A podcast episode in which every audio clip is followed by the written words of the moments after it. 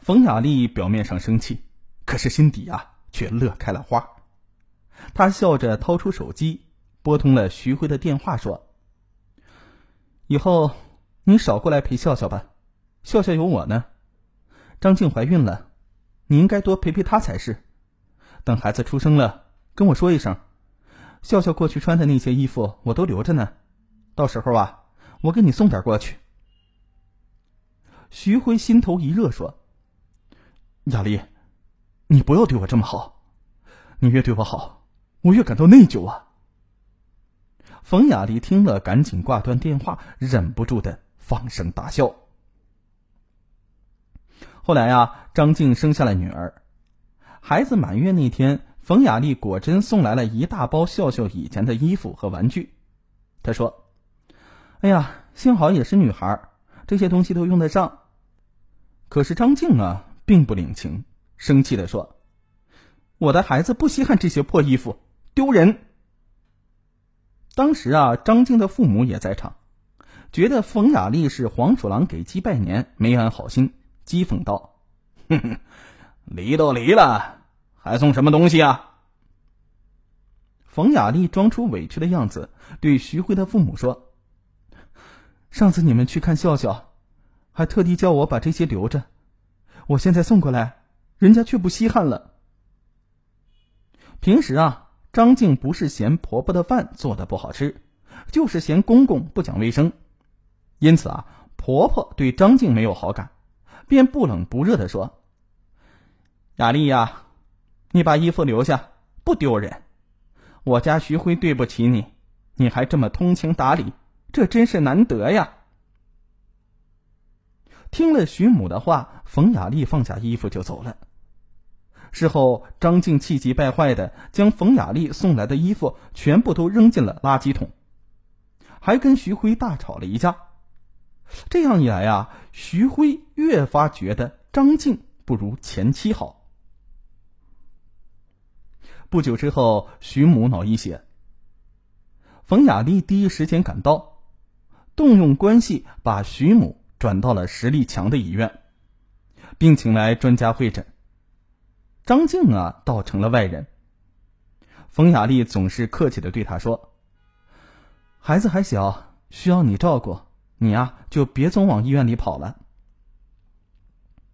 徐父徐母更是拿冯雅丽当主心骨，让张静不用来医院了。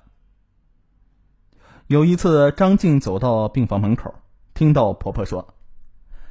雅丽呀，啊，等张静的孩子再大点儿，你呢就和徐辉复婚吧。妈这辈子啊，就认你这个儿媳妇。徐母出院那天，张静把冯雅丽拉到角落，愤怒的对冯雅丽说：“你就不能离这个家远点啊？啊，你知不知道这个家不欢迎你啊？”冯雅丽丝毫不惧，压低声音，狠狠的回道：“张静，你终于知道丈夫被抢的滋味不好受了。那么我告诉你，这只是一个开始。”张静呢，把冯雅丽的话哭着转述给徐辉。徐辉不耐烦的说：“你这个女人怎么就爱瞎想呢？我整天在你眼皮子底下，你难道连自己的眼睛也不相信呢？”半年之后，由于徐辉的药材公司附近连开了两家新药材公司，徐辉公司的生意越来越不好做，连连亏损。冯雅丽知道情况之后，不仅积极的给他介绍客户，还给他融资。张静得知之后，对徐辉说：“我看你就是想要和冯雅丽重归于好。”生意不好做。本来就郁闷的徐辉气得说不出一句话。一天呢，冯雅丽又来给徐辉介绍客户，没想到她刚到徐辉的办公室，张静就进来了。见丈夫与前妻在一起，她砰的一声就把门给关上，转身就走了。冯雅丽大大方方的与徐辉谈完业务才离开。张静醋意大发，对徐辉又打又骂。徐辉说：“你看你，不大度吧？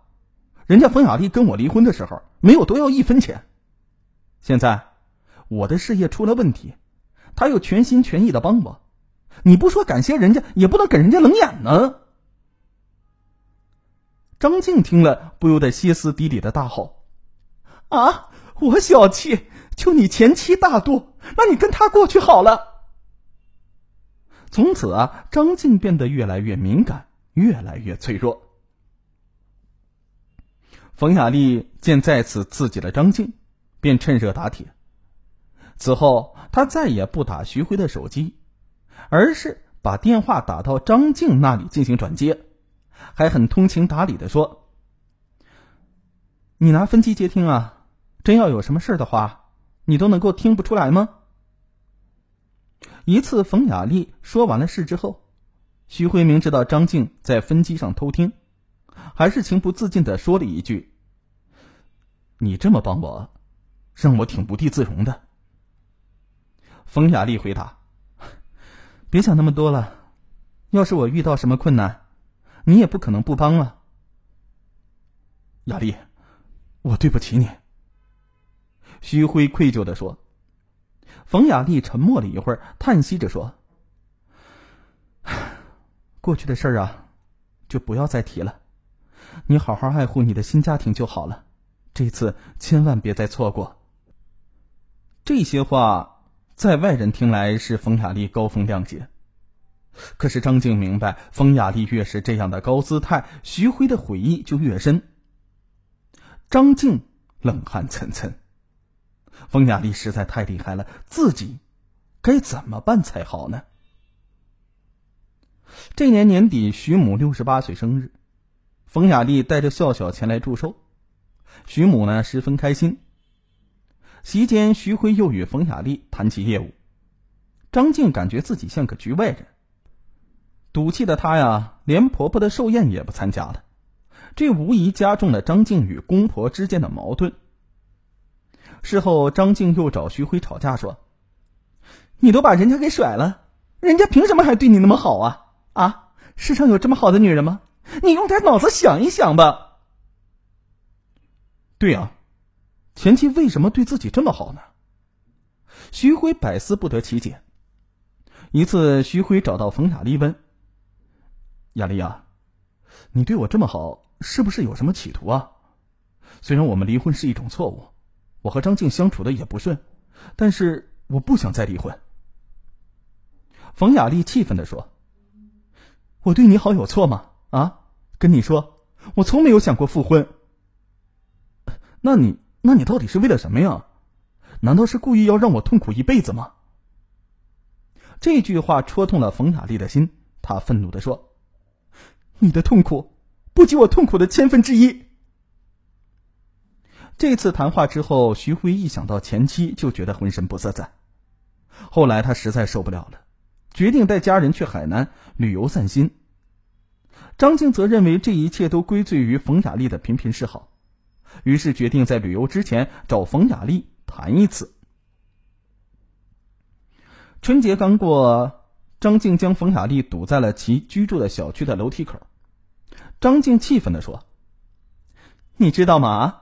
每当看见你和徐辉在一起，我心里就如刀割一般。”冯雅丽轻轻一笑说：“哼，这就是当小三的下场，你活该。”张静反问道：“那你现在跟小三又有什么区别？”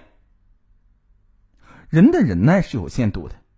冯雅丽被彻底激怒了，指着张静吼道：“你听清楚了，我和徐辉做了多年的夫妻，我比你了解他。你毁了我的幸福，我也要你尝尝老公被人抢走的滋味。”张静忍无可忍，哆嗦着向后退了几步，顺手操起楼梯间的一把铁锹，砍向了冯雅丽。冯雅丽被劈倒在地，张静仍然拿着铁锹猛打。直到冯雅丽一动不动，血流如注。张静见状，吓得丢掉铁锹，仓皇的逃离。冯雅丽被邻居送到医院，但是因为头部和身上多处遭受重创，失血过多，抢救两天之后身亡了。两任妻子一个死亡，一个被捕。徐辉悔不当初，当初的婚外情已为后来的悲剧埋下了伏笔。当冯雅丽成全他和张静的爱情时候，他却忽视了疏通冯雅丽的心结。与冯雅丽离婚之后，他忽略了与冯雅丽交往的度，最终啊，导致张静对冯雅丽痛下毒手。女人用伪装的善良扭曲自己，换来的终究是仇恨与伤害。有这份执着与聪明，冯雅丽完全可以重新的寻找一份属于自己的爱情。